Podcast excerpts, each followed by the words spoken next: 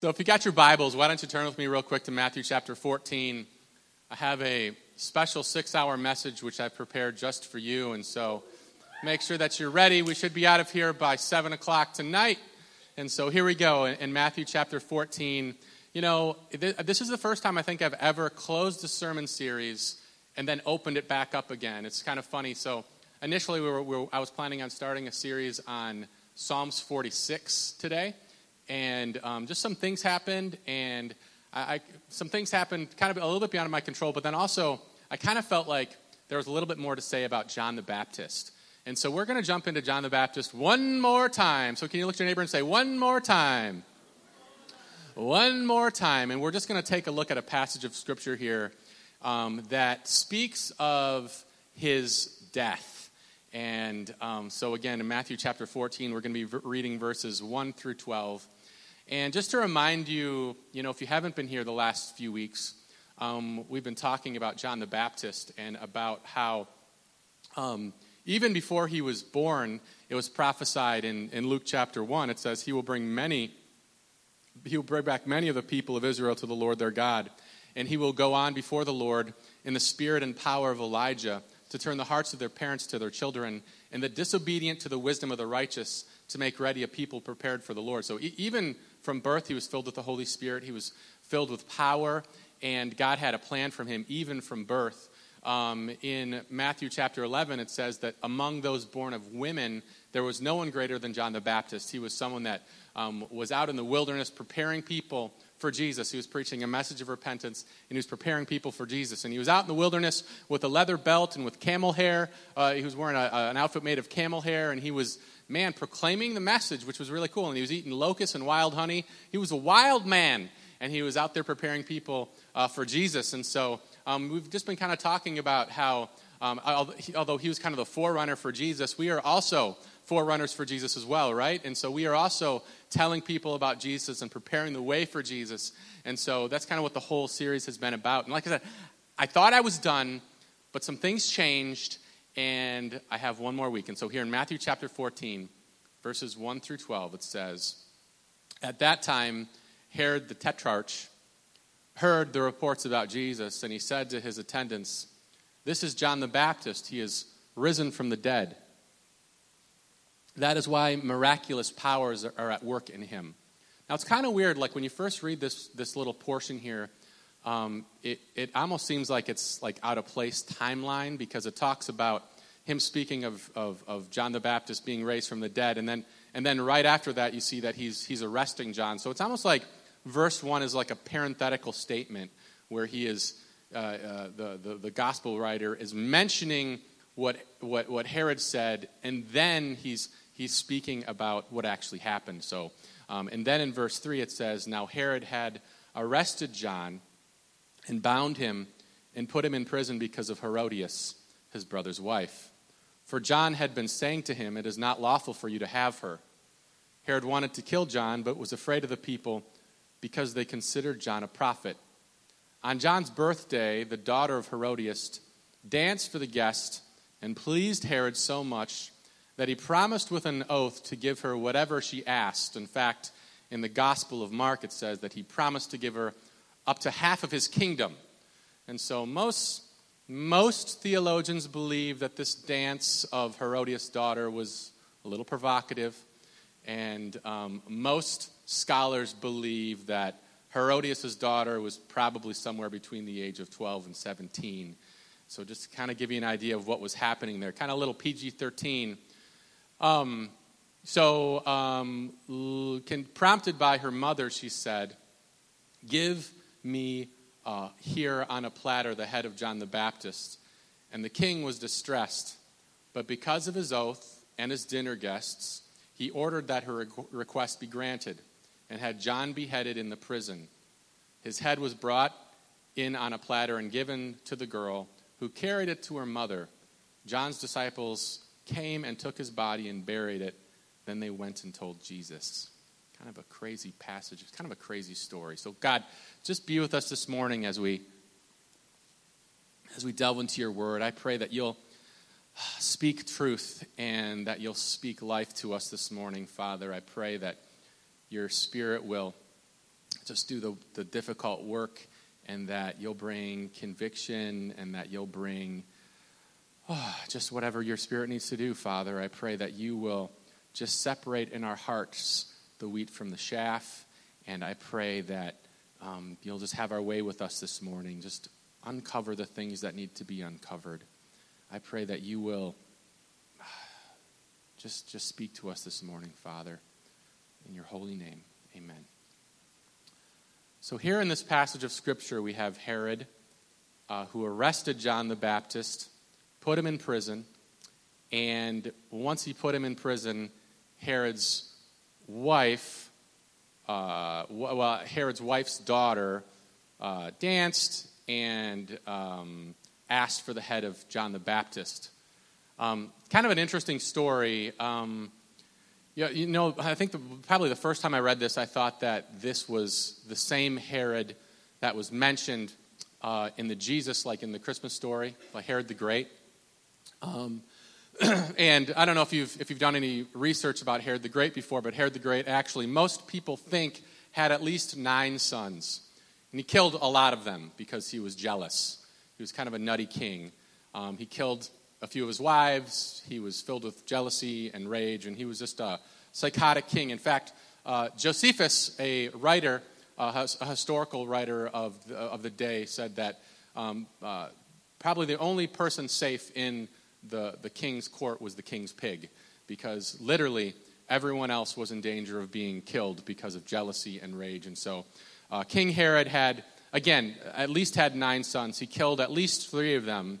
And um, one of his sons was actually um, Herod um, Antipas.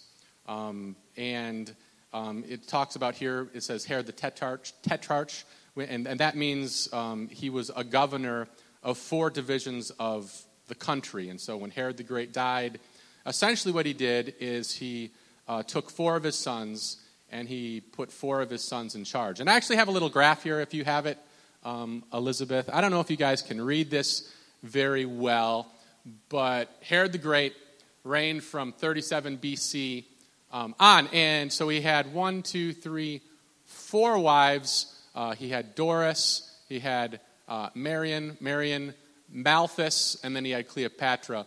And out of his uh, out of his, actually, one, two, three, out of his four wives there, he had Antipater, he had Alexander, Aristobulus, uh, Herod Philip I, Herod Archelaus, Herod Antipas, who's actually it's talking about here, and Philip II.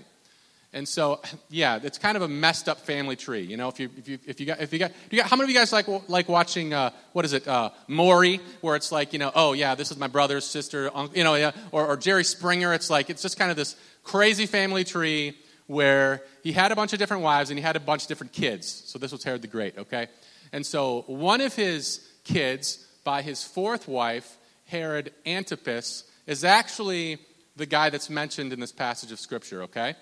And Herod Antipas's brother was, actually, really, his half brother was Philip II. Now, now, if you look closely, so Philip II is over here. If you look closely, um, uh, Herodias is actually Herod Antipas's and Philip II's niece. Do you see that? You guys following me here? Okay, so Herodias uh, was married to Philip II. So an uncle was married to his niece, which is kind of strange, okay? And um, so they're married, they're living in Rome, and as the story goes, Herod Antipas ended up going to Rome to visit his half brother Philip. When he went to go visit his half brother Philip, um, him and Herodias had a spark, and an affair pursued, and he fell in love with his brother's wife, but also his niece. Okay? So, messed up, very messed up family tree. And so uh, they got together and they said, you know what? Um, who cares what the law says? Um, let's make this happen. We love each other. We have these feelings for each other. No one should tell us who to love or how to love. And so um, they got together. And you just see this incredibly dysfunctional family. Uh, it's said that Herod Antipas's wife feared for her life and fled. And, um, and then obviously, uh, Herod Antipas stole his brother's wife, who was also his niece. And so it's just kind of all messed up. And you kind of look at all this, it's like, wow, this entire family tree is really kind of dysfunctional. It's really weird. It's really strange. You know, he talk, here's a guy who's marrying his niece, and it's also his brother's wife. And it's like uh, all sorts of crazy stuff is, is happening there. And they both are dumping their prospective wives. And, and, and Herod's wife flees, and, and, and, and, and, and Philip's. Uh, it's, it's, it's, just all messed up. It, it, it, you look at it, and it's, it's just strange. It's bizarre. Can you guys agree with me that, with that? It's kind of strange, it's kind of bizarre. And I can imagine that Herod and Herodias, once they, you know, kind of fell in love and once they were together, maybe they were hanging out in the palace and they were maybe they were enjoying a nice dinner and an attendant comes up to them and says in their presence he says hey there's this guy in the wilderness who is speaking out against what you're doing. He's speaking out against your lifestyle. And he's speaking, and he really he's, speaking out, he's speaking against it for a couple different reasons. First of all, he's speaking out against it because it's incestuous, and second of all, he's speaking out against it because it's adulterous. Um, and it's weird because when you look at the text, it's, it's, it's, not, it's not like John the Baptist just spoke to him once but you look at the text, and he's actually speaking to him over and over and over and over again. He's like, You're living in sin. You're living in sin. You're living in sin. You're living in sin. Like, you're living with your niece and your brother's wife. Like, you're living in sin. You're living in sin. He's, he's speaking to him over and over and over and over and over again. He's calling him out. He's saying, Listen, you should not be doing this. Now, first, now, now I just got to pause for a moment and say, like, like, like, like I, part of me kind of wonders why John the Baptist would even care about this. Like, like, why, like, why not just let Herod and Herodias continue to live in sin? Why not just continue to do ministry in the wilderness, as we have been talking about, you know, in the last last couple weeks? Like he had a thriving ministry in the wilderness. We can see that tens of thousands of people were out there in the wilderness and he was baptizing them and he was speaking in power. He was speaking in authority. He was doing his thing. He was proclaiming the good news. He was preparing the way. You know, he was, like, he was, he was wearing a sweet leather belt and his, his camel hair and he was eating locusts and wild. Like, like he, he was living the life out in the wilderness. So why in the world would he, would he take time to go and speak against Herod Antipas and say, Herod, listen, listen, like what you're doing is wrong. Like, why, why, can't, why didn't he just stay out in the wilderness and just keep on doing his own thing? I mean, man, there's, there's, some, there's some benefits to keeping to yourself, right? I mean, there's some benefits to not creating any conflict. Um, you know, here's a guy, Herod Antipas, who had life and death in his hands. Here's a guy who, as we can see from Scripture, um, could order to have him beheaded. Why would John the Baptist care about Herod Antipas and Herodias? Why would he bother? Why would he, man, he's doing well numerically, he's doing well with his ministry and with his mission. And he's, he's, he's going and he's, he's talking against the governor and his wife.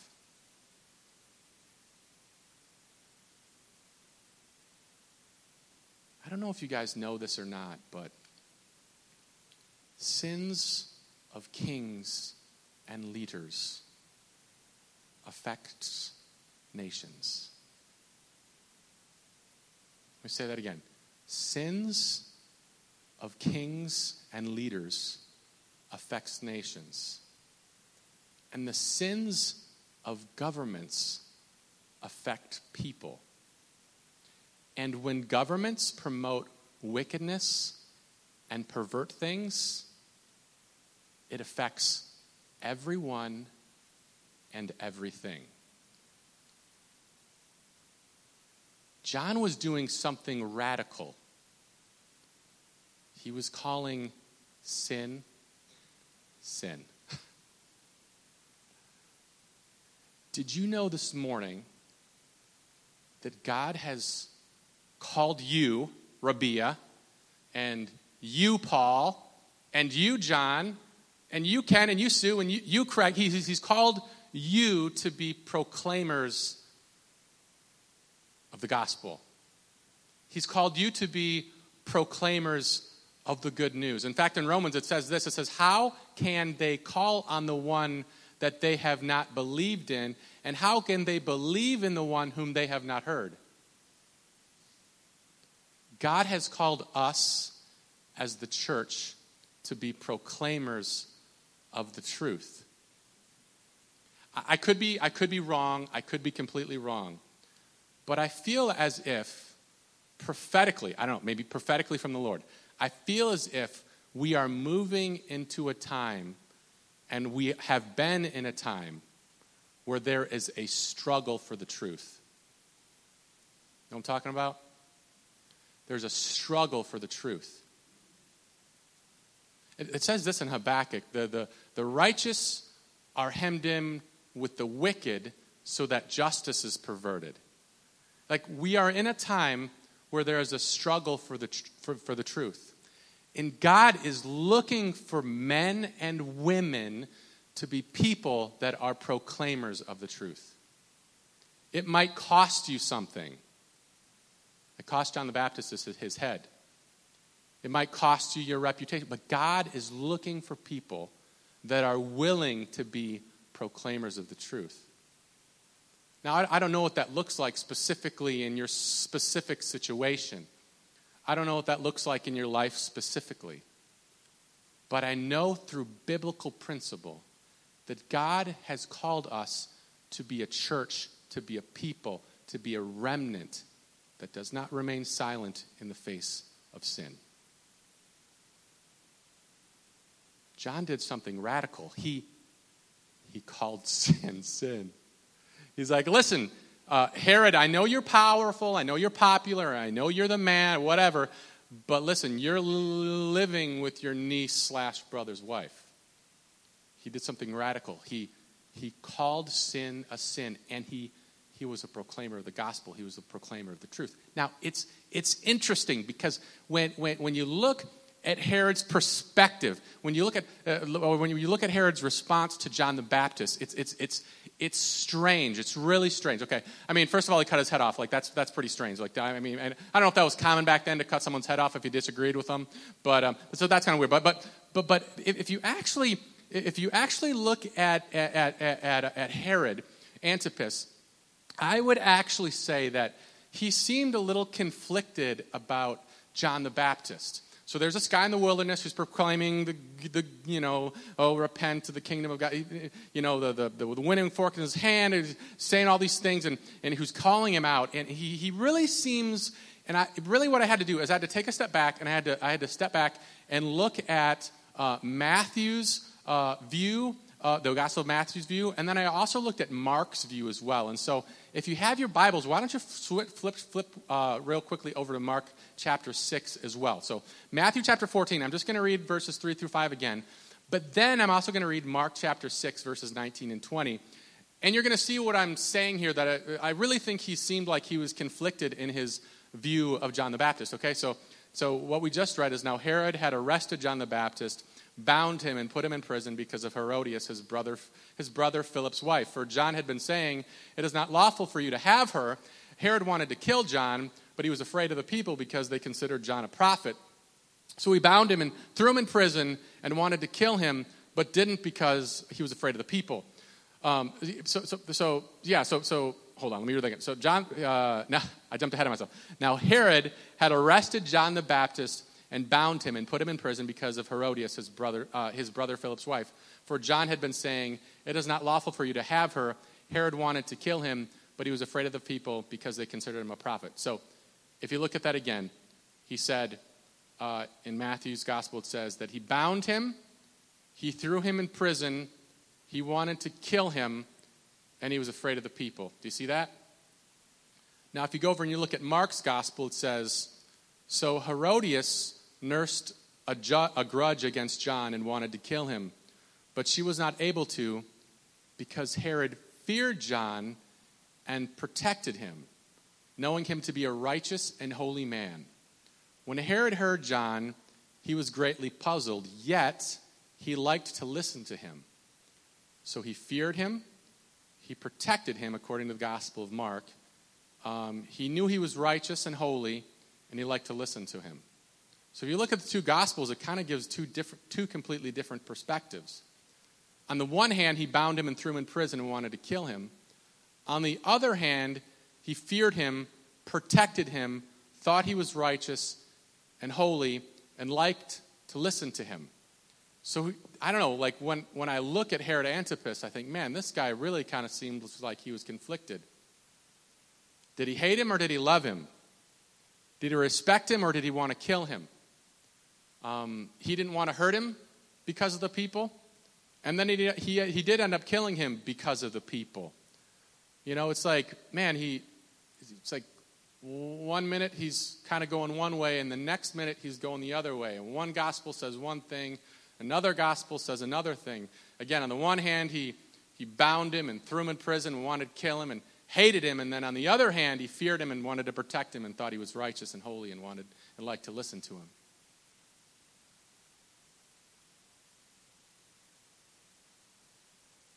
When I, when I read that, it's, again, he's, he really, I feel like he seems conflicted. And when I read that, it makes me think and makes me realize that he wanted to hurt him because of the people and he ended up killing him because of the people. Makes you realize that opinions always change. The crowd always changes. And what's cool and popular today and trendy today isn't necessarily what's cool and popular and trendy tomorrow. And I think if we try to make decisions based on the crowd or based on what's popular or based on what's cool or trendy, it will eventually lead us down a road of conflict, compromise, and regret. Herod was conflicted. He hated him, and yet it looks like he respected him. He was conflicted. He he bound him and threw him in prison and wanted to kill him. And then at the same time, he feared him, protect him, and he thought he was righteous and holy and liked to listen to him. He was conflicted. It almost seems like he was double minded, doesn't it? Almost seems like he was double minded. It's, it's, it's, like, it's like, I don't know if you've read the book of James before, but it's, it, it, it's a book that was written uh, in the first century to the persecuted church.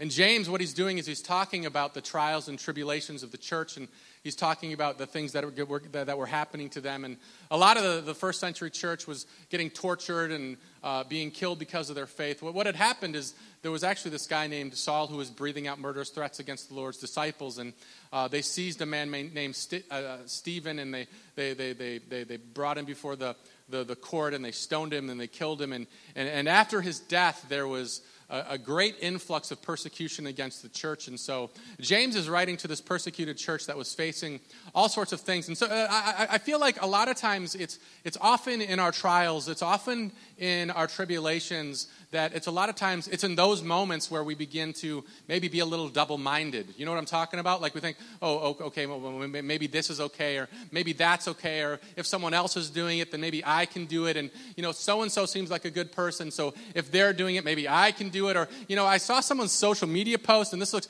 super acceptable and they seem so great. Like it's, it's, like it's kind of like in our trials in our tri- it's it's often then i feel like the, the enemy comes in and he begins to work and do things in, in our life. And, and it's interesting because he, he, he, said, he says specifically this in, in James, and, and this is kind of like the new International Evan version. He says, Listen, Don't doubt God in your storm.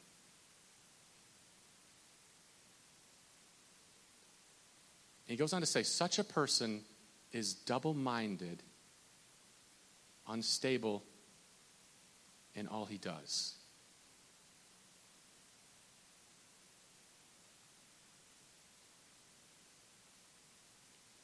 On the one hand, he wanted to listen. On the other hand, he didn't. On the one hand, I feel like, man, we, when we're going through trials, uh, we want to serve God. And then in the next moment, maybe we don't want to serve Him.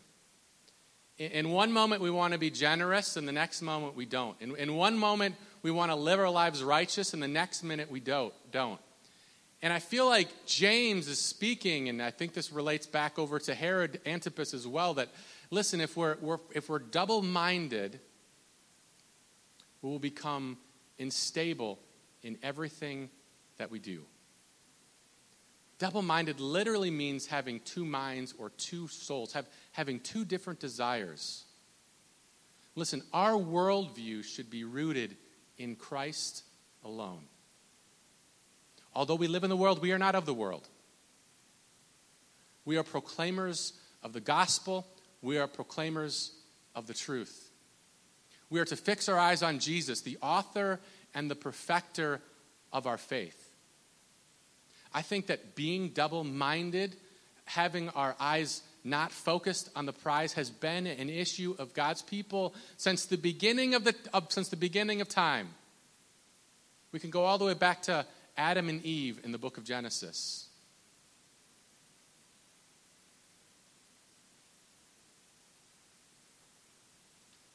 people are living a, a type of Christ, but are also living for themselves.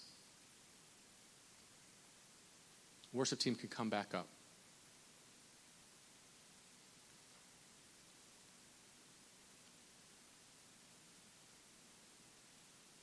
And I guess I want to ask you this morning is are we people, are we a church that are focused on the truth of the, of the, of the of, uh, of, of, focusing on the truth of the gospel and the truth of Jesus Christ?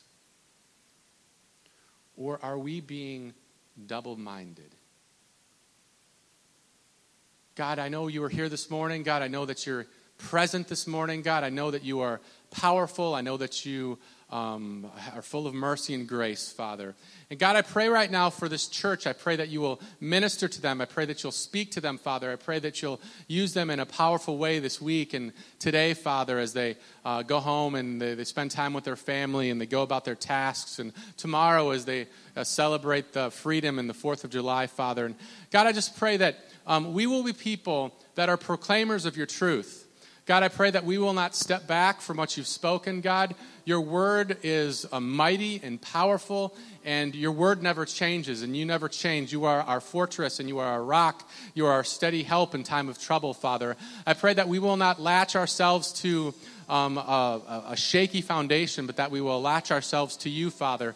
I pray that you will guide us and direct us and protect us, Father. I pray that we will be people moved to the Spirit. I pray that we will not be afraid to speak the truth in love, Father. I pray that we'll be full of mercy and compassion, but that we and that we will also be that we will, we will be also people full of grace, God. But God, we know that there's a day that's coming when we all stand before the King of Kings and the Lord of Lords, and He will look to us and He will He will He will He will He will separate the sheep from the goats, and He will separate the, the chaff from the grain, Father. And I just pray that when we stand before you one day, that you'll be able to look at look at us and say, Well done good and faithful servant. I pray that you will give us boldness and that you will give us um, power and that your spirit will equip us, Father, so that we're not, we don't back away from what you've called us to do, Father. We know that what you have called us to, you will equip us for, Father. And I just pray that we will, again, step out in faith and not step back in fear, Father. I pray that you will be glorified and magnified in this place, Father. I pray that we will not be stepping in the world and then stepping back into faith and then stepping into the world and then stepping back into faith. But God, I pray that we will choose this day who we will serve. God, I pray that you will raise up leaders who will step out and be bold and proclaim the goodness of your word and that we will be a light in this world and that we will be salt in this world, Father. I pray that you will be magnified and that you will be glorified. God, we know that upon this rock, you're going to build your church, and the gates of hell will not prevail against it, Father. We, we know that you are good, we know that you are kind, but we also know that you are just. And we know that someday, again, we will stand before your throne. And God, we just pray that as we sing this song one more time, that you will move in our midst and that you will change in us what you need to, and that you'll be glorified in our lives. In your holy name.